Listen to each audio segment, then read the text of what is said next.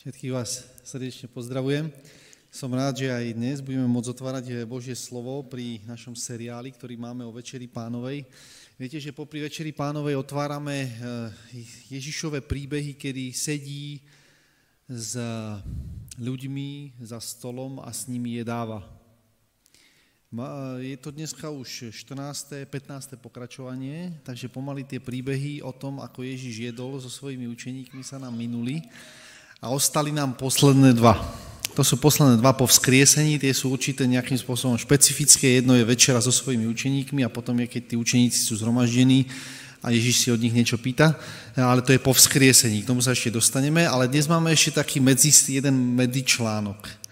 A ten medzičlánok sa týka toho, že zistili sme, že Ježiš veľmi často je teda na hostine s tými, svojimi, teda s tými ľuďmi, ktorí sú ochotní prijať ho do svojho domu. Ale zistili sme tiež, a v tých príbehoch Evangelii čítame, že Ježiš má k potrave a strave zvláštny taký vzťah. Naposledy, ak si spomínate, tak sme čítali o tom, že Ježiš bol hladný.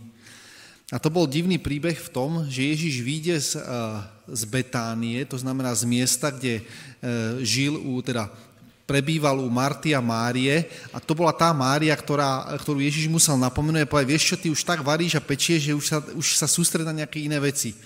A tam čítame v tom príbehu, že tento Ježiš z tohto domu odišiel hladný, lebo urobil pár krokov a už povedal, ja som hladný.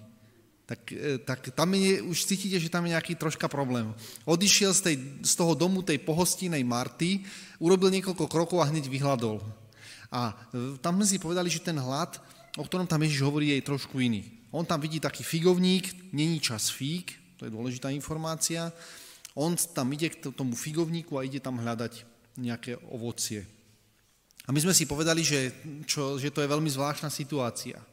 A tiež sme si povedali o tom, že e, tie figy, ktoré rastú tam v tom, na tom Blízkom východe, tak to sú figy špeciálne, ktoré musia byť e, ten kvet oplodnený. Spomínate si ten príbeh, hej? Že ten kvet e, musí byť oplodnený zvnútra. Musí tam prísť nejaká osička vojsť donútra, poláme si krídla aj tykadla a tam ostáva zomiera, ale nakladie tam tie vajíčka, ktoré potom spôsobia, že tá figa dozreje. A to je vlastne ukážka toho, prečo Ježiš hľadá na tom figovníku tie plody, Hľadá tam teda zárodky toho, kam by mohol vojsť, aby to mohol oplodniť, aby prišla úroda. Takže a Ježišové na prvý pohľad to, že tento vyjadrenie znie, že Ježiš tam hľadá figovníky vtedy, keď nie je čas fíg, je to, že Ježiš prorocky hľadá e, ľudí, ktorých život by mohol zmeniť tak, aby priniesli úrodu. A to je symbol samozrejme pre jeho učeníkov a to je symbol pre nás všetkých. Takže vidíme, že ten Ježiš s tým hladom a s tým jedením to má inak, ako to máme my. Väčšinou to sú muži, ktorí keď sú hladní, tak sú nervózni hej, a nie sú úplne tak až e, príjemné byť v ich blízkosti. A tento Ježíš zdá sa, že to má inakšie. Hoci ten príbeh trošku k tomu smeroval, hej, že ten Ježíš hladný, že povedal, tak nech nikto z teba nie je, takže to bol ako prejav nejakého hladu, hej, ale to bolo skôr prejav toho, e, tej vízie toho, takže z teba žiadna úroda už nikdy nebude. No a E, teraz budeme pokračovať v tom jeho zvláštnom e, postoji k jedlu, pretože si určite spomínate, že na niektorých miestach Ježiš sa o jedení vyjadruje zvláštnym spôsobom. Tak napríklad, keď sú v Samárii pri studni a učeníci idú kúpiť tamto jedlo, Ježiš sa tam porozpráva s tou Samaritánkou a potom prídu naspäť a Ježišovi povie, tak sme ti priniesli jedlo. A Ježiš im povie, čo? Ja mám jedlo, o ktorom vy neviete. Ja som nájdený. A to je to zvláštne. Hej. Ježíš odchádza z domu Betánie, teraz Marty e, u Betánii a tam je hladný a potom už niekoľko dní, teda možno, že nie je, a prídu učeníci a povedia, konečne sa najedza a on povie, nie, ja som najedený, ja mám jedlo iné, o ktorom vy neviete. Zdá sa, že naozaj tento Ježíš ako keby inakšie funguje, e, čo sa týka toho jedla. A není to výnimočná situácia. V kázaní na vrchu Ježíš povie takú zvláštnu vec. Povie o tom, že keď sa človek postí, to znamená vtedy, ako keby nepríjma to jedlo, tak povie zvláštnu vec tým svojim učeníkom alebo tým poslucháčom. Spomínate si, čo im povie? Ty, keď sa postíš, urob čo?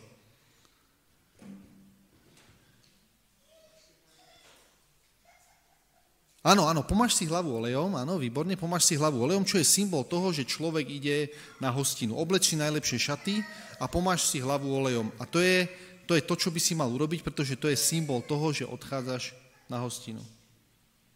Väčšinou to bolo tak, že tí sadiceji a farizeji, tí keď sa postili, tak si na seba obliekli smutočné rúcho, hlavu si nechali roztrapatenú, aby každý videl, ako veľmi trpia tým, že ich žalúdok je prázdny. A Ježiš povie, urobte presný opak, dajte si, teda oblečte sa pekne, dajte si olej na hlavu a keďže idete do Božej prítomnosti, pripravte sa na Božiu hostinu. Ježiš podľa záznamu Evanielii celé dni trávi teda e, na hostine s ľuďmi a celé noci trávi kde? Na hostine u svojho nebeského Otca. Pretože Ježiš tým učeníkom pri tej studni povie, ja mám pokrm, o ktorom vy neviete a to je, on tam dodá ešte jednu vec, činiť vôľu môjho Otca. To znamená, ten Ježiš v noci je na hostine u svojho Otca a cez deň je na hostinách u tých druhých ľudí. Dalo by sa povedať, že Ježiš bol ako keby e, stále najedený teda, hej? Takže, takže on má iný spôsob života, iný spôsob stravovania, ako to, ako to bežne poznáme. Všimnite si, to by mohlo byť tajomstvom Ježišovo bohatého, medom a mliekom pretekajúceho života, služby na tomto svete. To je, to je dôvod, prečo e, je Ježiš stále najedený v úvodzovkách a žiadny e, nervózny človek alebo netrpezlivý človek ho nedokáže vyviezť z miery.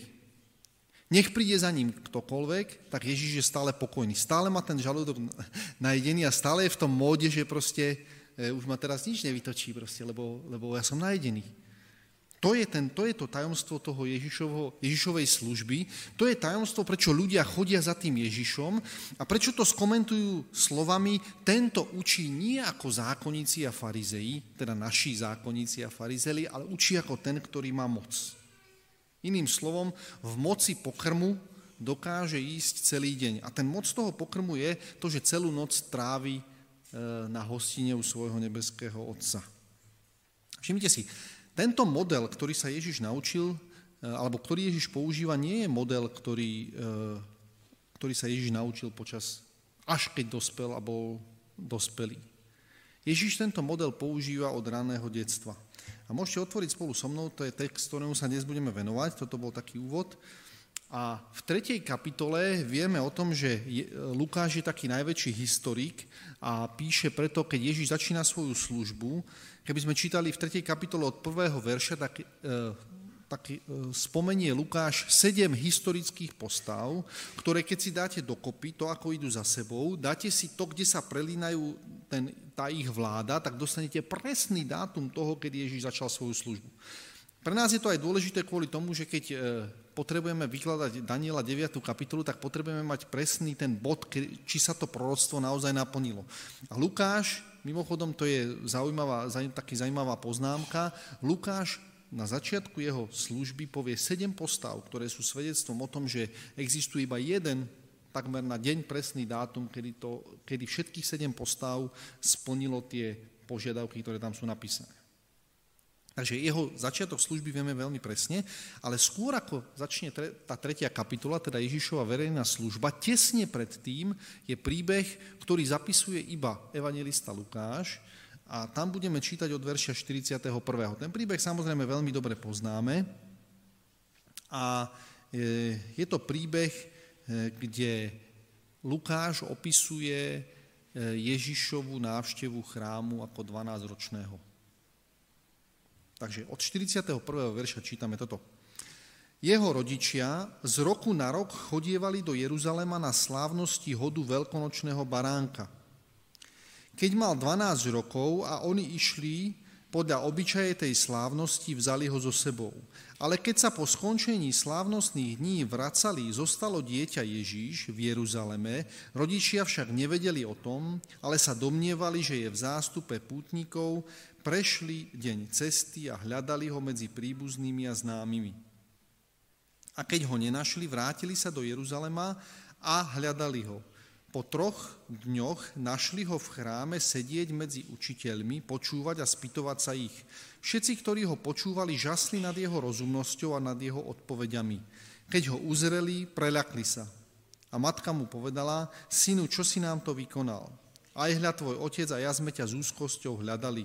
Odpovedali im, čo, že ste ma hľadali? Či ste nevedeli, že musím byť vo veciach svojho otca?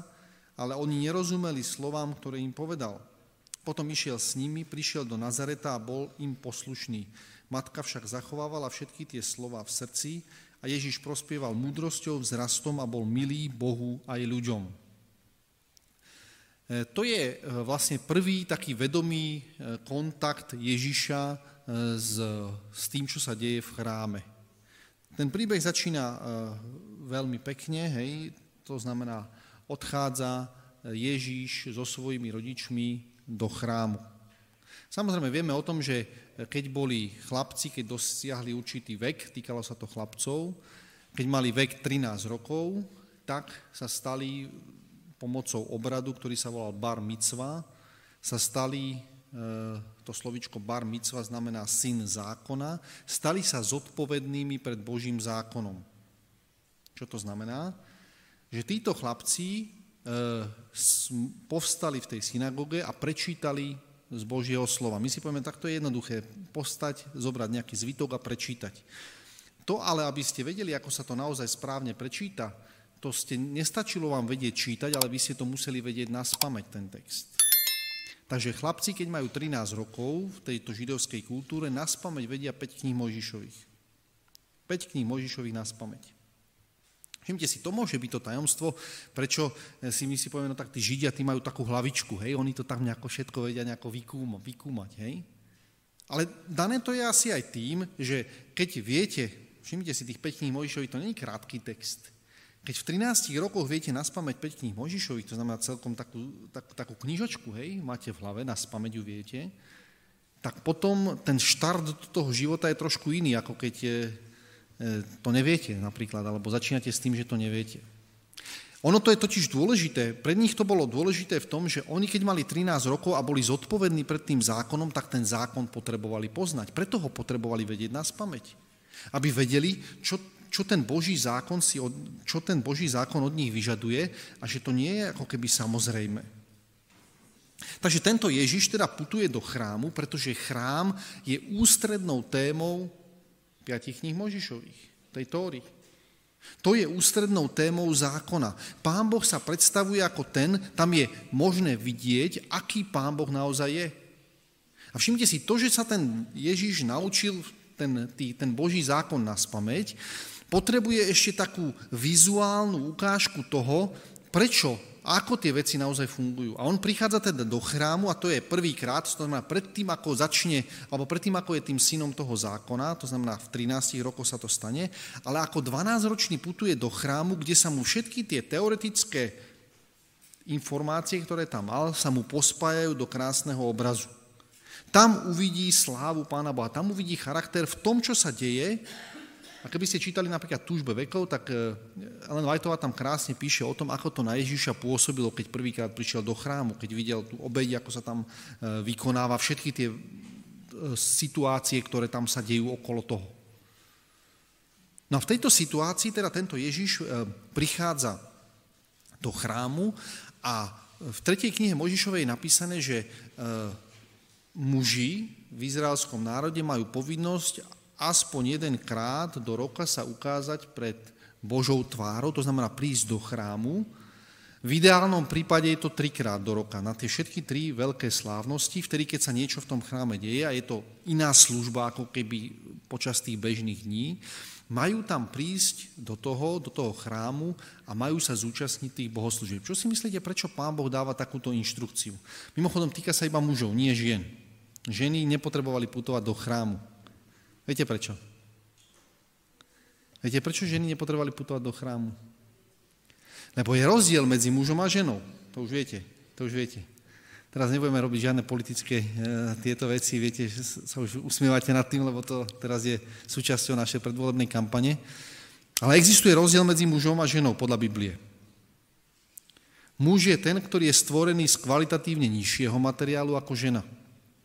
Muž potrebuje byť z tej prachovitosti vyzdvihovaný Božím slovom. To je to, čo sa deje. Preto musí muž ísť trikrát do roka do chrámu, aby bol vystavený kráse Božieho charakteru, aby bol vystavený duchovnosti, ktorá v ňom prirodzene nie je. Žena to má v sebe, takže nepotrebuje chodiť do chrámu. Teraz nehovorím, že šest sestry môžete sa zdvihnúť a odísť a už nikdy neprísť. To nehovorím. Ale to, že ženy majú bližšie k tým duchovným veciam, lepšie tomu rozumejú, to, že sú orientované na vzťahy, nepotrebujú byť tak formovaní Božím slovom. Teraz hovorím zase, nehovorte mi, že, nemá, že kazateľ nám povedal, že nemáme čítať Bibliu, to som nepovedal. Hej? Ale muži z tej prachovitosti potrebujú byť tým Božím slovom neustále vyzdvihovaní a tým, čo sa deje okolo neho. Pretože muž má veľmi silnú tendenciu zaoberať sa vecami tohto sveta, tí z vás, ktorí ste muži, alebo tie ženy, ktoré máte manželov, tak viete, že to tak je, zaoberať sa vecami tohto sveta, tými prízemnými. A to našu pozornosť, keďže my dokážeme muži robiť iba jednu vec naraz, tak zaujme tú našu pozornosť, že nás to odvádza od toho, aby sme skutočne slúžili Pánu Bohu. A preto Pán Boh povie, každý mužského pohlavia sa ukáže jeden alebo trikrát, teda v tom ideálnom prípade trikrát v dome Božom. Pretože tomu pomôže znova sa nastaviť, znova dostať e, do svojho života, u toho života toho muža, dostať znova tie správne e, rozmery. Teraz čo ty myslím? Keď e, minulý týždeň, nie, ten týždeň predtým e, som bol v Malachove a tam e, má Radko Petrovič svoju chatku a rozhodol sa, že tam chce si postaviť takú zbernú nádobu na odkvapovú vodu. A nechce to iba tak postaviť, ale chcela, chce, aby mu to v zime nezamrzalo, takže sme museli vybudovať nejaký základ na to. No a samozrejme, keďže sme to robili tak, ako sme to robili, tak ja som mu povedal teda, že nech vykopeme tie základy a do tých základov sa potom naleje základový betón a potom s pomocou tvárnic sa vybuduje tá stavbička, ktorá sa potom zateplí a tak ďalej. Ale na, my sme teraz boli v tej prvej fáze a síce v tom, že treba vykopať 50 cm základ dookola, kde sa potom naleje ten, ten betón. Hej? No a keď sme tam prišli, tak na prvý pohľad vyzeralo, že všetko je dobre do, chvíľke, do chvíli, kým som nevyťahol uhlomer a premelali sme rohy. A v tej chvíli sme videli, že tá stavba, ak by sme to takto postavili, ak by sme tam nalieli ten betón a použili tie tvárnice, tak to by nebola krásna stavba. Takže uhlomer nám pomohol, e, tak sme ešte ďalšie dve hodiny dokopávali to, aby to naozaj bol štvorec, ktorý, do ktorých, e, ktorý keď potom všetko ostatné sa postáva, bude naozaj sedieť. A tak pomocou uhlomeru, to sme na začiatku použili, uhlomer, pravého uhlu a pomocou vodováhy sme tú stavbu, ten základ tej stavby postavili tak, aby to bolo správne a dobré. Viete, ako sa povie po hebrejsky uhlomer? Alebo pravítko, alebo vodováha. Viete, ako sa to povie? Tóra, správne, povie sa to Tóra. To je tých 5 kníh Mojžišových, to je presne ten dôvod, prečo tí e, chlapci a tí muži prichádzajú do toho Božieho chrámu, preto aby sa zrovnali, preto aby pravé uhly v ich živote boli skutočne pravé, aby vodorovné plochy boli skutočne vodorovné, aby vzdialenosti, ktoré majú byť v ich životoch, aby boli skutočnými vzdialenosťami. Na to slúži Boží zákon. Preto sa ten chlapec stáva mužom zákona alebo mužom Tóry, aby v jeho živote bolo všetko v poriadku.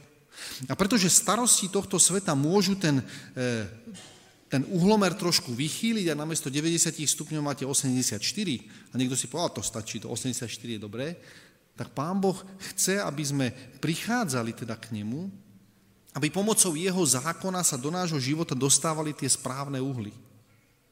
Aby sme žili tak, ako sme boli stvorení, pretože sme boli stvorení správne. A aj to slovičko pravý uhol vystihuje to, čo Pán Boh v našom živote chce dosiahnuť. Že Pán Boh chce, aby sme boli skutoční a praví ľudia, takí, aký nás stvoril. Všimte si, tento Ježiš, teraz už môžeme, môžeme trošku viacej tomu rozumieť, prečo tam Ježiš ostane na tých slávnostiach. Zdá sa, že teda trikrát do roka tam majú teda prísť a rodičia odchádzajú z Jeruzalema a e, nevšimnú si, že Ježiš je s nimi. E, samozrejme, my si tak povieme si, nad tým si položíme takú otázku a povieme si, no tak, tak to bol trapas, jak to, že nevedeli, že tam Ježiš není, hej. trošku nám to ozrejmi to, ten spôsob, akým, sa tam, akým to fungovalo. Fungovalo to takým spôsobom, že prvé z Jeruzalema, alebo do Jeruzalema vyrážali vždycky ženy s deťmi. Tie mali svoje tempo a nebolo možné, aby muži išli prví, lebo keby išli muži prví, tak to by, bolo, to by bol dostihový zá, zá, ako keby závod. Hej? Že muži, aj keď niek, niekedy ste išli niektorá sestra s mužom na dovolenku, tak viete, ako to funguje s mužom na dovolenku. To sa nikde nestojí, proste to sa ide. To sa ide, teda máme pred očami cieľ a niektoré povolené straty sú možné, takže proste to tak funguje. Ale putovanie do Jeruzalema a z Jeruzalema funguje spôsobom takým, že prvé idú ženy s deťmi, tie určujú tempo. Dokonca sa niekedy stávalo to, že ženy už vyrazili na cestu hneď ráno a muži ešte vedia, že majú čas, to ich dobehneme ľahko, tak ešte ostávajú v Jeruzaleme a pripoja sa o niekoľko hodín neskôr na tú púť. To, čo je však isté, je, že potom, keď táboria, tak táboria všetci spolu. Na noc sa všetci spolu táboria. A je možné, že e, keď odchádza z Jeruzalema Jozef a nikde okolo seba Ježiša nevidí, tak si povie, no, asi išiel s mamou v tej prvej skupine. Ešte, je síce, má síce 12 rokov, ale asi, asi, asi to ešte tak cíti, že by mal s mamou ísť posledný krát, potom už pôjde s nami na, na druhý rok. Takže ho to až tak veľmi nerozruší. A mama, keď nevidí okolo seba syna, tak si povie, no už bol v chráme, už je asi veľký, tak už ide s otcom, už to chce vyskúšať, ako to je byť v, tom, tom, tej zadnej karaváne. Takže obidvaja si predpokladajú, že ten Ježiš je na tom rozhraní, takže môže byť aj v tej skupine, aj v tej skupine. Neuveria si to samozrejme a idú a putujú. To, čo tam je zaujímavé, je, že vlastne na tom prvom stanovisku, vtedy, keď sa nocuje, tak zistia, že ten Ježiš tam nie je. Lukáš pekne napíše o tom, že hľadajú ho medzi príbuznými a známymi. Mimochodom, o týchto príbuzných a známych sa v Evangeliu píše častejšie. A väčšinou to je veľmi negatívna konotácia. Hľadať Ježiša medzi príbuznými a známymi nie je úplne dobrý nápad. Pretože príbuzní a známi to sú tí, ktorí budú zrádzať svojich najbližších.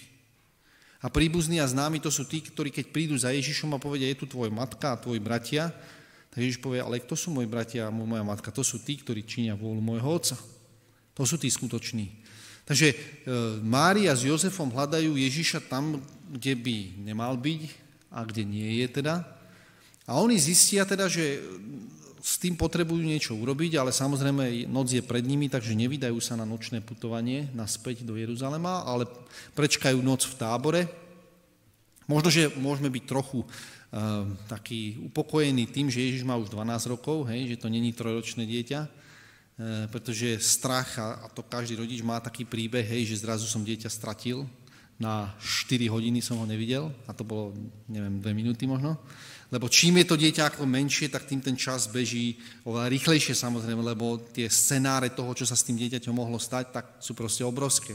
A 12-ročný Ježiš, to už by sme tak povedali, no tak no musí to nejako prežiť proste. To, už sa nedá nič robiť, no. Ak neprežije, no tak už čo. No. Ale proste rodičia to, títo prespia tam, ten, tú jednu noc, jednu, jeden deň celý sa vracajú do Jeruzalema, tam prespia ďalšiu noc a tretí deň, na tretí deň Ježiša hľadajú. A dopadne to tak, tam je ináč krásny, ten, ten biblický text krásne hovorí to, že oni sa vrátia do toho Jeruzalema. Najprv je napísané, že sa vracajú naspäť do Galilei, ale pri tom návrate do Galilei zistia, že im niečo chýba, tak sa musia vrátiť opačným smerom. Všimnite si, ktorý návrat je ten správny návrat. Mimochodom, viete, ako sa povie vrátiť sa po hebrejsky? Viete. Ale viete. Nehovorte, že neviete. Viete. Ako sa povie švb, a čo to znamená? To je slovičko sobota. Slovič, podstata slovička sobota je vrátiť sa. Hej? Takže to je to, čo oni robia, je, že sa vracajú. To znamená, že idú ako keby do toho odpočinku a vracajú sa tam, kde by mali byť. Ten Ježiš tam sa nemusí vrátiť, lebo Ježiš tam už je. Hej? Teraz to bude kulminovať ten príbeh v tom, že kde je Ježiš a kde sú oni. Prečo sa oni potrebujú vrátiť a Ježiš sa nepotrebuje vrátiť. Ježiš sa nevrácia ani domov, ani naspäť do Jeruzalema, lebo Ježiš je tam, kde má byť. On je vo veciach svojho oca, ako sme čítali. Takže oni sa navrátia teda E, toho, navrátia sa tam, kde majú byť, e, teda v tom Jeruzaleme a po troch dňoch, to je zaujímavá informácia, po troch dňoch, čo vám to hovorí? Po troch dňoch Ježiša nájdu, kde? V lone otcovom. Teda, kde? Ešte raz?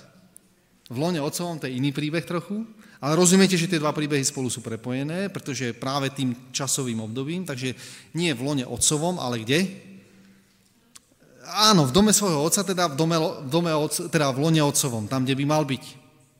No a tam ho nájdu a to, čo tam nájdeme okolo toho, tak je tam napísané, že všetci žasnú. Žasnú tí učitelia, pretože hovoria, no u nás sa to neučil, odkiaľ by to mohol vedieť, odkiaľ by tieto veci, tieto súvislosti mohol mať. E, žasnú tí rodičia, tí oni povedia, my sme trpeli, hej, tam je doslova, úmorne sme ťa hľadali a to slovičko úmorne Lukáš používa vo chvíli veľmi zaujímavej, iba trikrát použije v Evangeliu, E, slovičko úmorne. A to slovičko úmorne e, sa týka Lazara, ktorý trpí e, v tom mieste v Lukáša 16. kapitoli a on povie, ja tu veľmi trpím. Hej? A toto utrpenie ako keby chce vyjadriť to, že je to utrpenie ľudí, ktorí stratili ako keby Božiu prítomnosť. A oni, ten, ten Jozef s tou Máriou, hej, si uvedomujú, že oni dostali na starosti ako keby Ježiša a oni ho stratili. Hej že ak mal niekto nejaký veľký problém niekedy v živote, tak to boli títo dvaja, lebo dostať na starosti Božieho syna a potom ho stratiť, to není len taký ako obyčajná vec, čo sa im stala. Takže oni sa takto boja, hej, oni aj prežívajú takú muku toho, že proste, ale my sme toho syna stratili a, a nevieme, kde je. No ale o to je zaujímavejšie to, že vlastne teda všetci tam žasnú o tom, čo sa deje, žasnú aj tí jeho rodičia. A potom, keď tam teda ho nájdu na tom mieste, kde má byť teda, tak tam je napísané po troch dňoch ho tam nájdu a evangelický preklad nie úplne šťastne pre, e, hovorí o tom, že prelakli sa. To nebolo to, že oni že si povedali, v chráme je, to sme dúfali, že tam nebude, ale no, zrovna tam bol. Takže že proste zase tam je to slovičko použité, to isté slovičko, ktorý oni žasnú, predtým teraz žasne on a vždycky sa takto žasne iba nad Božou mocou. Nikdy sa nežasne nad ničím iným, takýmto spôsobom, týmto greckým slovom, iba nad Božou mocou. Takže pre nich je to úžas nad Božou mocou. A teda jeho matka mu povie, synu, čo si nám to urobil? Pýta sa ho ona. E, zase tam je použité slovičko, v niektorých prekladoch môžete mať, ako si nám to mohol urobiť, alebo prečo si nám to urobil, hovorí niektorý preklad. A všetky tieto otázky sú správne, lebo je tam iba otáznik ako keby na začiatku. Je tam napísané ani ako, ani prečo, alebo čo si nám to urobil. Vždycky je to ako keby veta, ktorá naznačuje, že to bude na konci otáznik. Takže všetky tie otázky na úvod môžu byť správne. A ona teda toho Ježiša sa pýta, že to, čo si nám urobil, tak to je pre nás ako keby veľmi nezrozumiteľný postoj. Prečo si nám to urobil? Ty si mal byť tam, kde sme ťa my očakávali a to je tam, kde je to tvoje správne miesto. Ale on povie, moje miesto je niekde inde. Eh, ešte tam je také eh, milé to, že on povie, eh, ja a tvoj otec sme ťa s úzkosťou hľadali. A on odpovedá, či ste nevedeli, že ja musím byť vo veciach svojho otca, takže on povie, ja a otec sme ťa hľadali a on povie, ale ja som bol s otcom. Tam, to je tá slovná hračka, ktorú tam je, ako keby Ježíš 12-ročný zapojí do, toho, do tej svojej odpovede a on povie, ja som vo veciach svojho otca. E, to, čo je dôležité vedieť, je, že práve vtedy, keď sa tento človek alebo tento chlapec sa stane synom zákona, tak práve vtedy nastupuje na učenie k nejakému majstrovi. A je, pra, je pravdepodobné, že tento Ježíš má nastúpiť ako 13-ročný do učenia k svojmu otcovi, e, Jozefovi, a má sa tam učiť svoje remeslo. To, čo Ježíš však odpovedá, on povie, e, to slovičko vo veciach svojho otca ukazuje na to, že ja už som v tom remesle, a to remeslo bude možno iné, ako ste si to predstavovali. A všimte si, to je tam napísané. Mária povie, ani Jozef nerozumejú, čo im Ježiš povedal, ale Mária si to uchovala v srdci, ale ten Ježiš im bol poslušný. To znamená, on už mal nejaké iné remeslo, do ktorého sa zapojil, on už mal napojenie na niekoho iného, na toho iného majstra, na toho iného otca, nebol to jeho otec, e, teda ten Jozef, ale bol to iný otec. On toto všetko mal vybavené, ale napriek tomu ide s nimi a je tam napísané, že je poslušný. Oni tomu nerozumejú tej situácii, ale napriek tomu Ježiš e, sa s nimi vracia. Ale to, čo tam je ešte zaujímavé, skôr ako dáme ešte priestor ďalším veciam, tak tam je napísané, že Ježiš odpovedá, odpovedá im mimochodom tou istou otázkou, to znamená čo, alebo ako, alebo prečo je to, že ste ma hľadali. To znamená, Ježiš sa čuduje na tom, že rodičia sa rozhodnú ho hľadať, pretože Ježiša netreba hľadať. Ježiš je e, tam, kde má byť, na svojom mieste. Preto Ježiša prekvapí to, že oni ho hľadajú. Ako keby neexistovalo nejaké iné miesto, kde by ten Ježiš mohol byť, ako v tých veciach svojho otca. To je to, čo Ježiš hovorí tou svojou odpovedou. Nechce sa ich snažiť nejako potopiť tých svojich rodičov, ale povedalo, ale hovorí im, viete čo, žiadne iné miesto, kde by som ja mal byť, neexistuje. Ja som sa nevracal do Galileje, ja som sa nevracal do Jeruzalema, moje miesto je tu. Teraz som. No a to, čo je zaujímavé ešte je v tej jeho odpovedi je, že tam je napísané, že ja musím, to slovičko musím je, e, viete, čo znamená slovičko musím po grecky? Musím. To je to isté, čo po slovensky. To aj po grecky znamená to isté. Musím. Musím znamená, nie je iná možnosť. To je vec, ktorej sa nedá vyhnúť. To je otázka e, existencie alebo otázka života a smrti. Ja musím. A teraz musím byť, evangelický preklad hovorí vo veciach svojho otca. Čo máte napísané vy?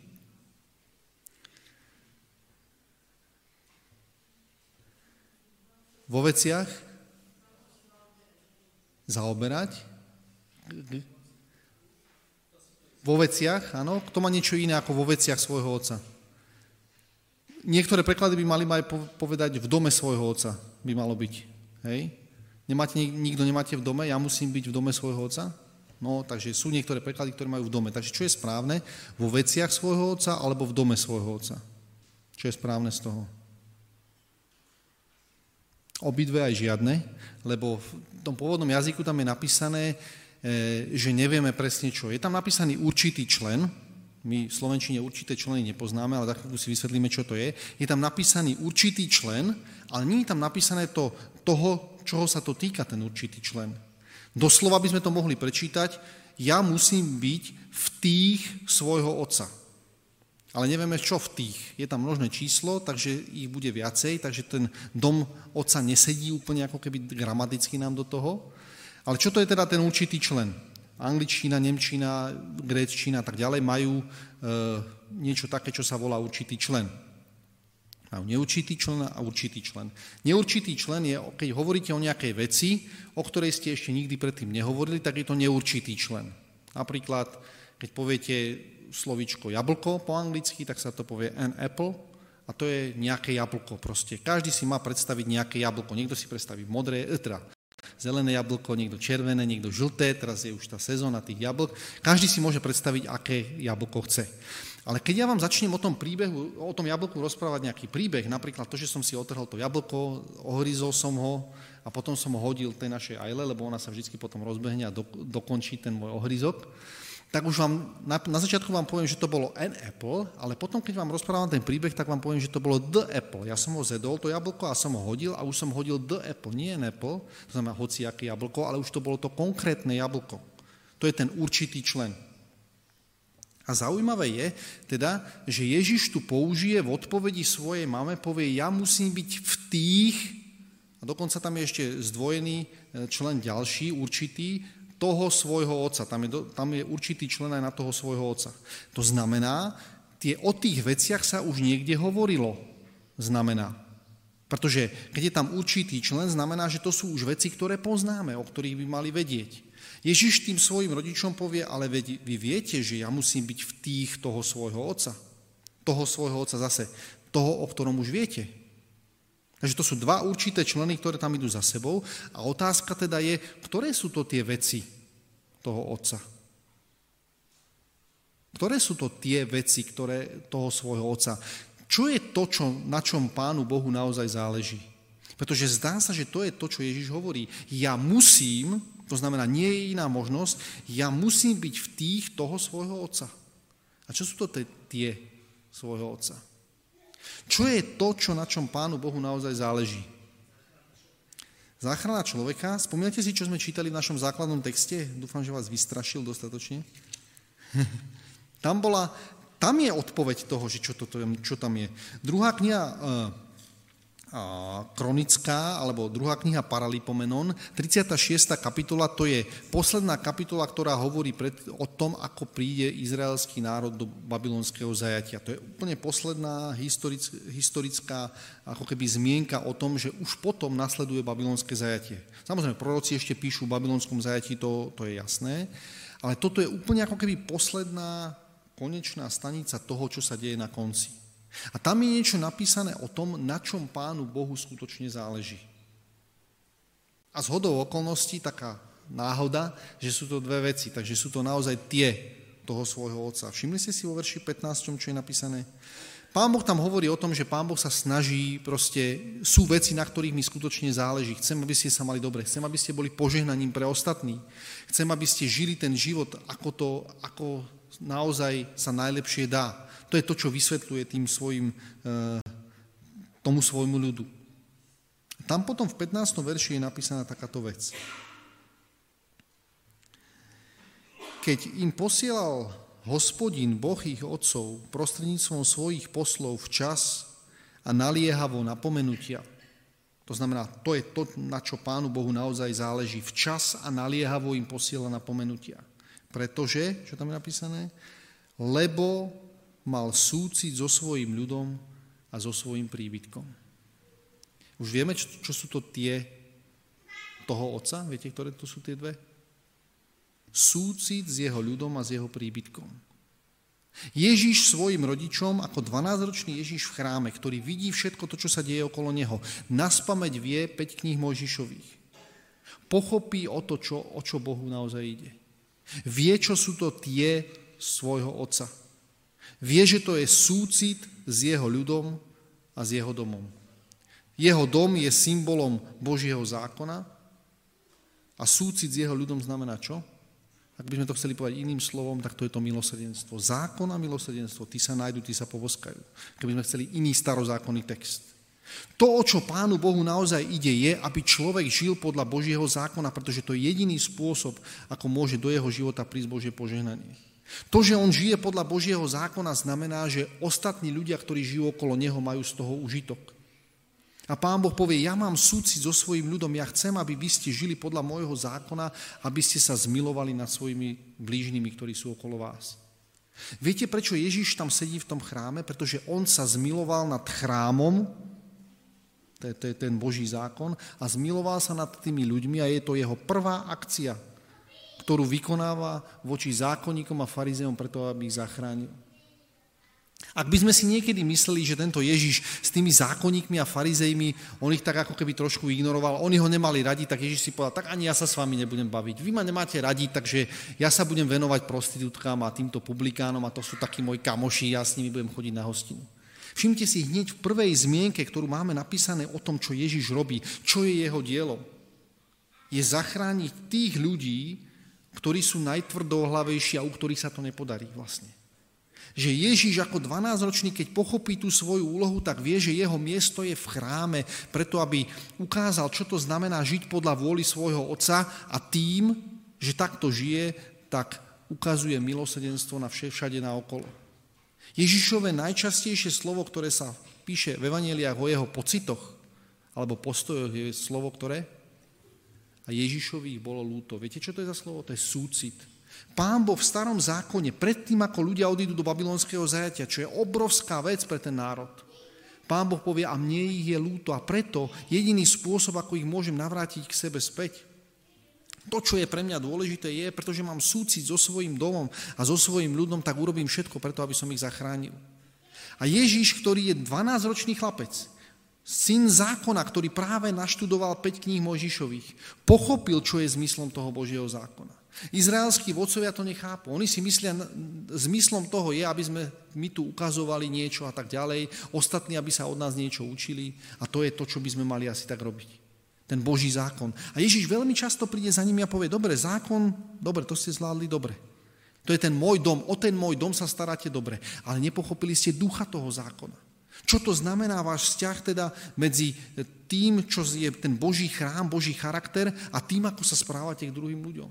A to, že tam Ježiš s nimi sedí a oni žasnú, tak ukazuje na to, že tento Ježiš robí všetko preto, aby týchto zákonníkov, učiteľov zákona zachránil. Všimte si, to je Ježišova misia.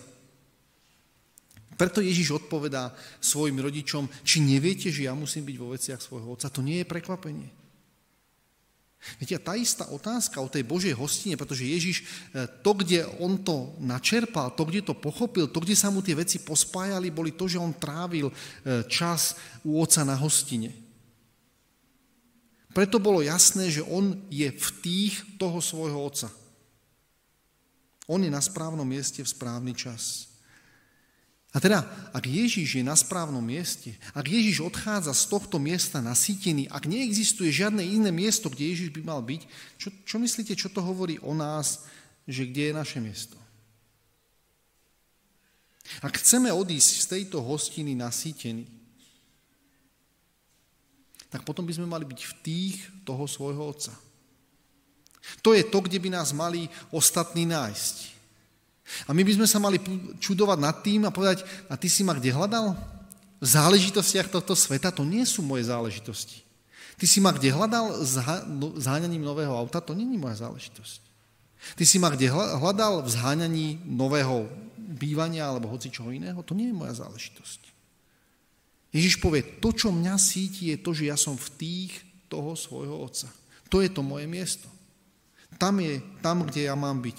Ani medzi príbuznými, ani známymi, všimnite si, lebo aj to môže sa pre niekoho stať tým správnym miestom a si povie, kde inde ako v rodine, hej? Na rodinu to mi nešahajte, to je vždycky tak, ako to má byť. Ježiš povie, nie, nie, to jediné správne miesto je v tých toho svojho otca. Všimte si, to je jediné miesto, ktoré odráža Boží charakter, charakter svetosti. Jedine tak sa z človeka stane e, človek alebo bytosť so srdcom plným súcitu voči ostatným ľuďom. Tým nepriateľom, tí, ktorí robia zlé, tí, ktorí idú iným smerom. Všimte si, na tom správnom mieste je to, kde stretneme Ježiša. Ježiš nás dnes čaká pri stole, pri prestretom stole, pozýva nás k tomu, aby sme k tomu stolu prišli, aby sme si odložili všetky tie ostatné naše záležitosti a povedali, vieš, totiž ja som tam, kde sú tie môjho otca, si tam so mnou? Lebo mne na tom záleží, aby si dnes sedel pri stole. Mne záleží, aby si sedel v tých toho môjho otca. Sú iné veci, ktoré ťa zaujímajú, ktoré ťa trápia? To všetko môže byť. Ježiš povie, hľadajte najprv Božie kráľovstvo, to sú tie toho môjho otca a ostatné vám bude dané. A to je dnešné pozvanie, ktoré nám Pán Boh dáva. Byť v tých toho svojho otca, teda na správnom mieste.